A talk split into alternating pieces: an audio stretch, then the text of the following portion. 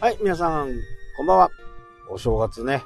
どんな風に皆さん過ごしているのかな。今年はやっぱり、あんまりね、外に出ないで、家でゆっくり過ごす方も多いのかなと。ただ、日本海側は、なんか非常にこう、今日からね、少し良くなるのかな。一応、29か30日の段階でね、気象庁が一応、いろんなこう、危険のサインをね、えー、出してるんで、まだね、その余韻があるところもあるのかなというふうにね、思い。はい、ではね、えー、昨日の続き行いたいと思います。昨日の続きはね、えー、その、格安の部分とね、三大キャリアっていうところですよね。で、前話した、この、ことと何がリンクするかって、例えばプラチナの人はね、シルバー会員が、シルバー会員にならないと、まずその、プラチナにはなれないと。で、それも、かつね、プラチナの人数っていうのは固定されてるんで、プラチナが辞めないと、誰かが辞めないと、シルバー会員の人は、どんなにね、えー、プラチナになりたくてもなれないという。なので、このプラチナ会員を辞める人は少ないんじゃないかと。まあ、ほとんどいないんじゃないかというふうにね、僕はこう予想するわけですよね。こと、これが、携帯という風な形になって、携帯の料金ってね、皆さんおいくらぐらい払いですかね。もしかしたらこれを聞いてる方はね、ちょっと意識が高い方が多いかと思うんですけど、まだね、キャリアを使っている方はね、えー、一刻も早くね、ドコモのアハモでもいいと思うんで、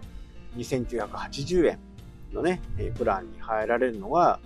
本当にいいのかなっていうふうにね、思います。僕は今は1480円ですから、昔はね、本当2万円とかね、行く、行く月もありましたけどね。平均すると、だいたい8000円、9000円。これが普通だと思ってるところがね、ちょっとまずい。例えば1万円で、えー、格安にするとね、8500円なわけですよ。で、8500円の差っていうのは、これを投資信託とかね、そういったものに回せば、10年後はね、やっぱり金額ももっと変わってるのかもしれないですけど、相当な金額になります。ね、年間10万円ぐらい違うわけですから、10年間やったらね、単純に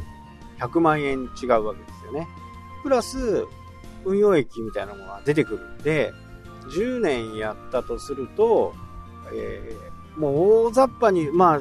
銘柄にもよりますけどね、150は硬いと思います。150、10年後。これでね、電話ができないとか、ネットができないっていう1480円じゃまずいですよ。それはね。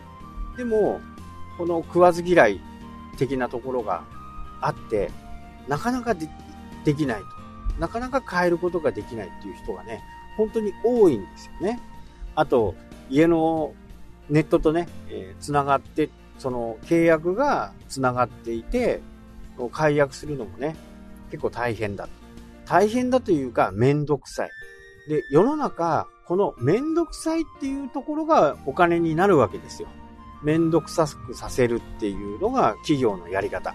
だから、携帯のね、えー、そういう移動とか、そういったものって、めんどくさいですよね。めんどくさいから後でいいやってなっちゃう。でも、お金をこう、うまく使える方、お金に仕事をさせれる方っていうのは、そういうところはすごくシビアです。だって、機能は同じなんだから。なかなかね、それ信用できないって、僕も初めそうでしたよ。あの、格安にする前までね、本当にどうなの？大丈夫なの？その辺はね、かなり慎重になってましたね。でも、いざ、それは格安にしてみても、僕の環境の中で全く変わらないんですね。楽天モバイルのね、昔のプランですけど、これも、あのー、僕はね、何ギガかな ?2 ギガぐらいの契約のはずですよ。でも、その2ギガっていうのは使ったことがないんですね。ほぼほぼ。まあ、どういう仕組みかっていうと、2ギガを使うと高速回線を使います。で、2ギガ以内だと普通の回線なんですよね。で、普通の回線だと、えー、そんなんでネットとか見れないじゃんって思う人がね、ほとんどだと思うんですけど、ここにちょっとからくりがあって、通常だと、ドコモ au ね、ソフトバンクだと、200kbps とかになっちゃうんですよ。200、300ぐらいか。300だとネットとかほぼほぼ見れないんですよ、ね。でも、楽天モバイルの場合、1メガあるんですよ。1メガ。1メガあると、多少の遅延はあったとしても、ほぼほぼ見れます。 DAZN も大丈夫。バスケットボールライブも大丈夫。で、そうなったら、何もね、ためらわず変更できませんかね。まあ、これでね、あのー、何かが見れなくなるとか、そういう不具合があればね、本当にいろいろ考えなきゃならない部分もあるかもしれないですけど、1メガ出たらね、よっぽど何か特殊なことをしない限り、普通にできるんですよね。だからこれは本当にね、変えた方が、僕はね、絶対おすすめですね。待って年間10万円ですよ。10万円あったら何買おうかなって、僕はそっちの方考えちゃいますけど、まあそういうのを買わないでね、投資信託にして、投資信託だとね、え、もし何か緊急なお金が必要になった時には、それ引き出すのはね、まあ実質1週間ぐらいはかかっちゃいますけど、え、全然もう問題なくね、問題なく、あの、引き出しできるんで、それはね、えー、そうした方がいいかなって僕はね、本当に思いますよね。まあ、どんなものでもね、1週間あれば大丈夫でしょ。大体皆さんね、毎月の支払いとかなんとかっていうのは大体多分理解してると思うんで、それプラスね、緊急な、まあ、冷蔵庫が壊れたとかね、えー、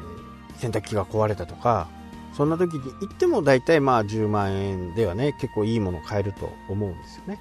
そうすると1年間分の通信費がその分に当たるっていうふうに考えるとね、結構いいと思いませんかね？だからいつでも使えるものというふうにね、思っていただいてもいいのかなと。まあ、例えばその白物家電を買うときにはね、現金派の人もね、えー一定数いるとは思うんですけど、その時はクレジットを切って、そして投資信託を解約すると。10万円分だけね。例えば5年間でもう今残高50万あると。運用してるのが50万あると。その分、10万円だけをやるってことは、あの、払い戻しするっていうことはできますから、